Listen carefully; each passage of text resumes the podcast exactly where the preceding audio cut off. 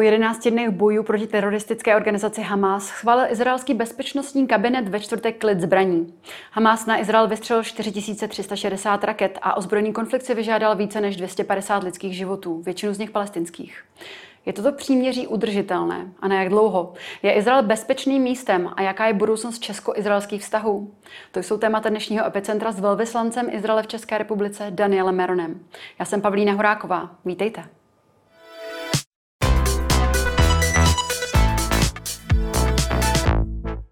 Today, I would like to welcome with me in the studio the Ambassador of Israel to the Czech Republic, Daniel Meron. Hello, Mr. Ambassador, welcome, and thank you for coming. Dobrý den, Pavlina. It's a pleasure to be here.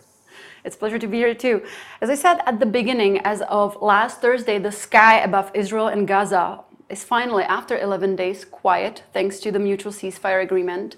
Is that the outcome you were hoping for? And uh, how did both sides find a common ground?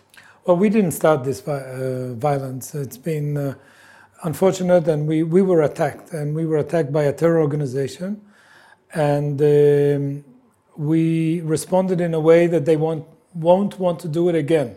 So we wanted to give a harsh uh, response to take out as much as we can their military capability so that they won't want to and they won't be able to go back to such uh, endeavors. Mm-hmm. Before we get in detail to this conflict. I know you have a big family, you have four children. Uh, were any of them during this conflict in Israel? Um, were, are they safe? Are they okay?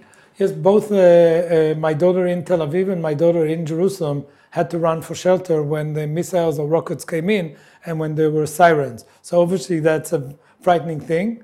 And if you think about it, the normal life in Tel Aviv, it's not a city which uh, is close to confrontation. It's the largest metropolitan in Israel. Jerusalem is our capital. And it's like thinking of, God forbid, major cities in the Czech Republic were attacked all of a sudden mm-hmm. in an unprovoked way. So it was shocking for my children, and uh, thank God that they are okay.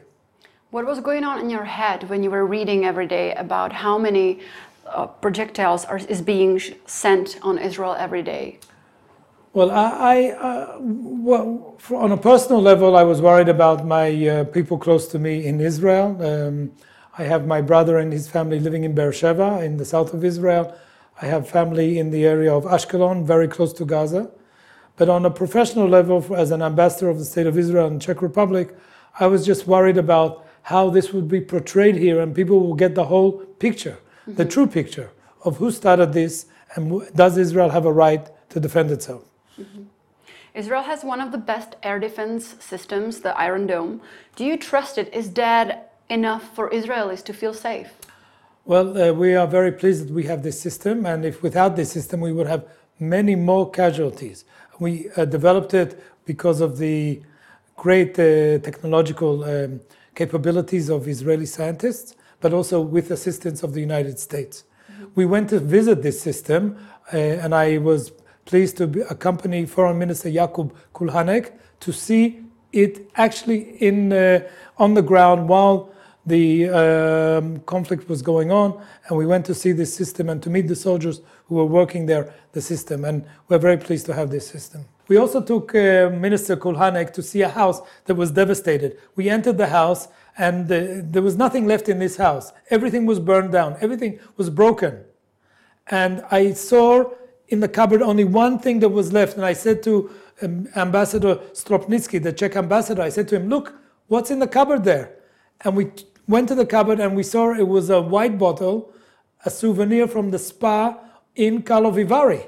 And the owner of the house, this elderly woman, Julie Sroor, she said, Yes, this is my memory, the only memory that's left from our tour once my husband took me to the Czech Republic and we visited Karlovy Vary. And this was presented to us with Minister Kulhanek in the house. It was such a moving moment.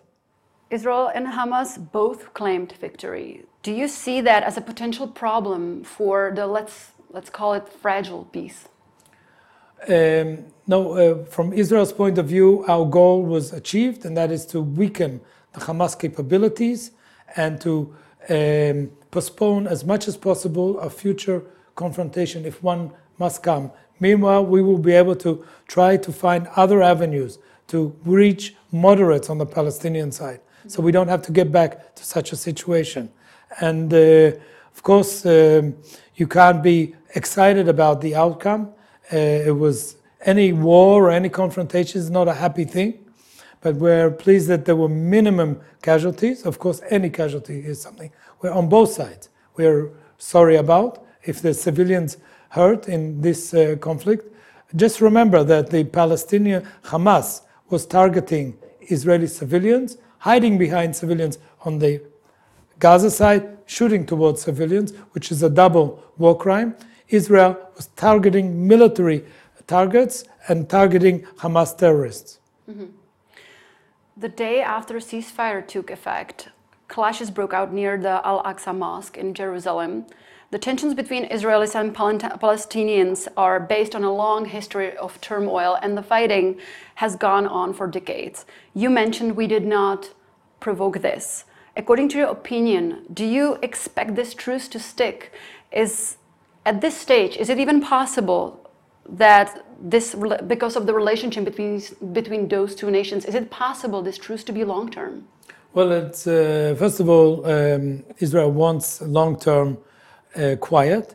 We have the United States, President Biden, who has been uh, very clear, and they are going to be sending uh, Secretary of State Tony Blinken to the region very soon. So we will engage in conversations with him about the situation.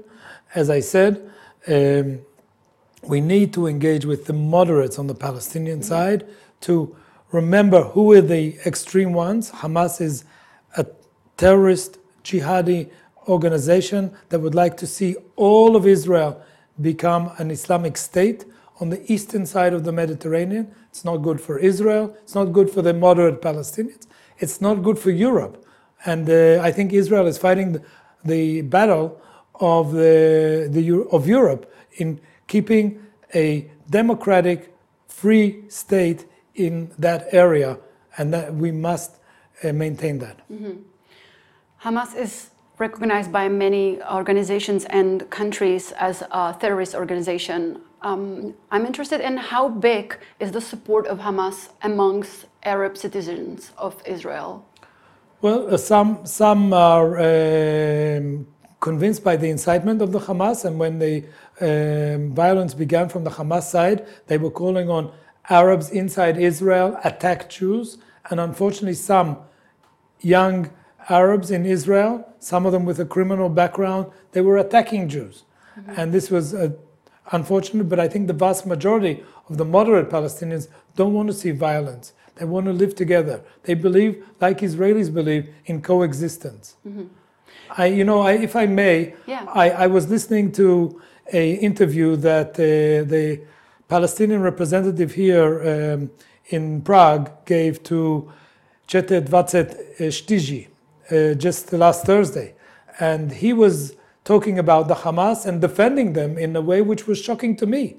This is an Islamic group. Does he really represent the Hamas here? How can he talk about uh, how the Hamas is right in this confrontation? Actually, Israel was fighting the fight of also all moderates in the region, including Arab moderates, including Palestinian moderates. Mm-hmm. So I was shocked to see that the Palestinian representative in Prague was actually taking the side of Hamas in this confrontation. Mm. I have a few sections here uh, from the actual press release of the Embassy of Palestine in Prague from the 18th of May. So, if you allow me, I will read a few sections and ask you for a comment. Embassy of Palestine in Prague strongly condemns the Israeli fascist ag- aggression against the Palestinian people, especially in Gaza. The bombing is again targeting infrastructure and therefore the viability of the area. Israelis are once again heading for civilian buildings, including 23 international, Arab, and local media offices. The aim is to silence evidence of state terrorism in this fascist war led by colonial powers against Palestinian civilians. So, what are your thoughts hearing, reading the statement? Uh, well, it's it's unfortunate uh, that uh, the Palestinian uh, representatives here in Prague are taking this position to uh, stand at the side of Hamas, an Islamic extreme religious uh, organization. Um, if I want, if you want me to talk about the contents of what they said, I will say two things. They talk about Israel targeting buildings. We were targeting military sites only. If there was a building, we warned anybody in that building, leave the building, and we targeted it because there were military installations in that building. There was something else that the Palestinian said, in, not on the, in this statement, in one of the interviews, and that was, and it's, it's really shocking, mind boggling, how they can say such a thing. The Palestinian representative compared the situation of Israel with Gaza, and he said, let's remember what happened to in Terezin concentration camp in Nazi Germany time when they were occupying this uh, land here. How can you do that? How can you say that such a thing? It's a desecration of the memory of the Holocaust victims that were killed by terrible Nazi uh, Germany. And uh, to bring up Terezin in the context of Gaza is shameful. I mm-hmm. really condemn this statement of the Palestinian. Mm-hmm. The Israeli government is being criticized from some countries and organizations and even some of their own citizens that they are committing the crimes of apartheid and persecution against Arabs. Um, how do you answer that? Well, Israel is a country where of democracy and of freedom and equality for all citizens. You know, 20% of the Israelis are Arabs, and they have equal rights. They are Israeli citizens, and they can vote to the Knesset. They can be elected to the Knesset. We actually have more than 10 Israeli members of uh, Knesset who are Arab. We have uh, in my uh, service, I work for the Israeli Foreign Service. We have Arabs, an Arab ambassador, a friend of mine, Ismail, in Africa. We have Arab judges. We have uh, Arab doctors, and everywhere. My kids go to university in Israel. They have friends who are Arabic uh, students. So to say that we are an apartheid state, we are the defenders of equality and coexistence in the region. Mm-hmm. So I don't want to compare to other countries in the region and ask how they treat women, how they treat gay people, how they treat others. But come to Israel and see how life is, and then you see how what a joke it is to say that we are an apartheid state. You know, this information that I just said is from the Human Rights uh, report entitled "The Threshold Crossed," that is talking about discrimination. So, are they lying? They are wrong, totally wrong to put Israel in the context of apartheid state. Mm-hmm. Israel is in a very difficult situation. It has been from even before our independence. And independence, by the way, that Czechoslovakia was one of the first to support in 1948. And from that, from even from the early days, the Arab population rejected and Arab leadership rejected the Jewish state, the Jewish presence in the region. And um, they are continuing to do so and uh, attacking us, a terror organization attacking us. What could we do? Any state, Czech Republic or any country that would be attacked would defend itself. We have no option and we defend ourselves with the minimum possible casualties among civilian population. We keep the principle of proportionality, meaning our response cannot be exaggerated. It has to take into account if there are civilians in the area, etc. Mm. It is tragic what's happening in Gaza. I don't like it any more than anybody else likes it. It's tragic. Israel, though, left Gaza in 2005. We hoped that Gaza would become the Singapore of the Middle East. But instead, the terror organization Hamas took over in 2007 and really are taking hostage 2 million people. It is a problem of the international community, what happens in uh, Gaza. Israel needs to find the future with the moderates amongst the Palestinians, not through these extremists. Mm-hmm.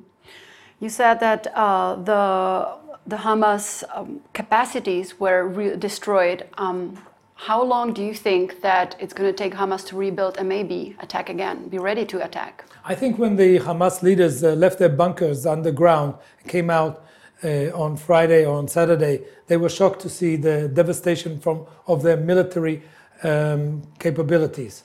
They had a tunnel system underground which cost them hundreds, hundreds of millions of corona, uh, no, hundreds of millions of dollars, I'm mm-hmm. sorry, mm-hmm. that they spent on their military installation instead of giving that money to the poor people of Gaza. And um, we have devastated that very much. And I hope that it's been going to be a long time till they be able, if at all, to uh, get back to the capabilities they had. And I think that there's a need for an international effort to stop the flow of arms, military uh, assistance coming into Gaza, mm-hmm. and of money that is being used for military capabilities. What do you think that the Israeli government can do better in order to ensure peace for, let's say, the unfore- for the foreseeable future? Well, I think what we need, uh, we, we are now uh, in the midst of forming a new government in Israel. And hopefully soon we will have a new government, and that government will put on its agenda to advance peace with the Palestinians, with the moderate ones, not with the extreme ones. We need to deter those on the extreme side and to engage with those on the moderate side. Mm-hmm. You mentioned your your prime minister um, Benjamin Netanyahu is is having a little trouble to form the government. Uh, some say that um, actually the conflict, even the price is of course so high, um, helped him and strengthened his position. Do you think he is close to forming this new government? And do you agree with that? Um, yes, um, I, I don't know, uh, and I can tell you that the prime minister did not talk politics for 11 days of this conflict. Mm-hmm. He was just running the government uh, and the operation together with our Minister of Defense. Our Minister of Defense who is from a different party, said yesterday that we, I work with the Prime Minister 100% of the time so that no, no politics were involved in this. Now, will we have a government soon in Israel? I don't know. It's, it's beyond me. Nobody knows. Um, the uh, uh, Mr. Lapid is the one who now has another 11, 12 days to try to form a government. If he doesn't succeed, then uh, the Knesset can decide on some other uh, member to be the prime minister, or we might go to another fifth election in mm-hmm. two years, which mm-hmm. is not something that most Israelis look forward to. Mm-hmm. Last question uh, to this topic before we move on. Um, you mentioned American president uh, and American support. The American president, Joe Biden, though, took eight days to voice his support for a ceasefire. I think it's fair to say that Donald Trump would probably react differently. Do you see that as a sign of changing position of the US towards Israel? No, I think the support of the United States, of the American administration, of President Biden is unequivocal. Mm-hmm. It is strong, it is clear. I heard both what uh, the president said, what Secretary of State Blinken said, what the Speaker of the uh, House of Representatives Pelosi said. They're all very clear the, um, supporting the security of the state of Israel. And uh, it is true that there were in the political scene in the United States some voices say, criticizing Israel. But the administration is very clear in its position supporting Israel. Mm-hmm. Izrael je premiantem v očkování a i naši přední představitelé se právě do této země jezdili učit, jak očkování a očkovací strategii implementovat. O tom, jak pandemie koronaviru ovlivnila životy občanů v obou našich zemích, budeme hovořit v další části Epicentra s velvyslancem Izraele v České republice Danielem Meronem.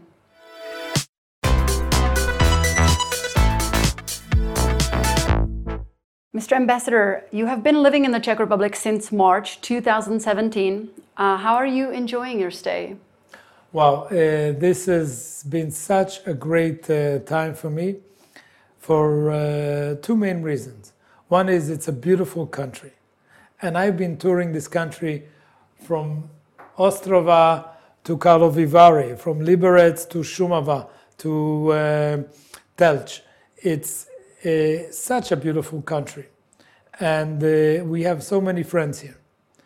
And the second thing is that I can say unequivocally that the Czech Republic is the best friend of Israel in all of Europe. And it is an honor to be here, represent the state of Israel. Hmm. You experienced the pandemic year and a half with us. How did the pandemic change your views or how did it change Czech Republic? Your views on Czech Republic and how did it change Czech Republic according to you? Well, the Czech Republic, like uh, most countries in the world, have gone through a terrible time, a very difficult time with this pandemic. And um, uh, I can see the efforts being made and actually improvement being made, dramatic improvement in the last few weeks in the numbers of the cases uh, that, and I'm so pleased to see that the country is opening up again. And I would hope to see my compatriots, uh, Israelis coming back to Prague. They love this city, mm-hmm. and they will be back very soon here because you are opening up thanks to the measures that were taken and the vaccination that's going well. Mm-hmm. I'm also pleased that Israel was be able to help the Czech Republic, both in medical consultations. The top doctors and experts in Israel have been talking to your top doctors and medical experts. Uh, Dr. Shmeikal was in Israel just not long ago, and other experts were there. We have a lot of exchange. We gave some of our vaccinations to the Czech Republic, and maybe if we have enough, we will be able to give more. Mm-hmm. So we have been in constant contact and uh, following very closely with concern when the, at the height of the pandemic, but now relieved to see that the situation is improving dramatically. Mm-hmm. If you compare our two nations, what are the biggest differences in how Israelis uh, behave during the pandemic compared to Czech people? Well, this is a very difficult question. You know, uh, we are now beyond the pandemic in Israel. We are, we can say that the pandemic has finished in Israel. No more pandemic. We can go into that if you want. And uh, but we also had very difficult times in Israel, mm-hmm. and uh, you could see that the public was frustrated and they, they didn't want it anymore. And it was difficult to keep people locked in houses, uh, not meeting each other, not seeing their family in Israel and in the Czech Republic. Uh, and uh, here in the Czech Republic, you see in the first, first uh, wave of the pandemic, uh, you were uh, one of the best countries in the world, and you were the first to introduce the masks and uh, it was a great uh, lesson to the rest of the world. Mm-hmm. And then the, when the second or third wave came here, you see the, the situation was very bad because of these mutations, and you ha- you were in a very bad situation, and now you're managing to get out of it. And I, I think. Um, I, so I don't know what the differences is. Uh, just that we were lucky to get the vaccinations faster than any other country and to use them. So that's why we're in such a better condition now. Mm-hmm. How many people are at this moment fully vaccinated in Israel, and what's next in terms of the fight against the coronavirus? So we have. Uh, remember that the population of Israel is 9.3 million, so it's quite similar to the Czech Republic. We have until today given 10.6 doses of vaccination uh, to um, at least one dose. Mm-hmm. And 56% of the general public have been vaccinated. But if you look at the uh, age group of above 50, 92% of the adults above 50 have been vaccinated. Mm-hmm. So those are the majority of people who have been getting sick. So now we have a situation when yesterday our Minister of Health has declared the pandemic basically over we are canceling in two weeks all measures, no masks, no green uh, uh, passport or something like that. The only measures that will be applicable in Israel in two weeks is entrance to the state of the country uh, because we are afraid of new mutations coming in. Mm-hmm. So it's still difficult to come in just like that. Tourism is not yet back to what it was. Mm-hmm. But from two weeks on, from the 1st of June, actually, the uh, Israel will be a country beyond the pandemic. Mm. On top of that, Israel in a few next few days is starting to vaccinate children from the age of 12. Uh, will there be any major difference from how the adults were vaccinated or how Israel is preparing for this? Yes, so uh, in uh, two weeks, uh, we will begin vaccinating the group of uh, youngsters from the age of 12 to 15. Mm-hmm. And uh, this is also one of the first in the world, but this is done after a lot of caution and a lot of examination after we saw that uh, Pfizer was approved by uh, in America for use for youngsters, and mm. our authorities have also approved it, and it will allow um, free behavior in school in the education systems. Mm-hmm. And we have put aside many vaccinations for the youngsters.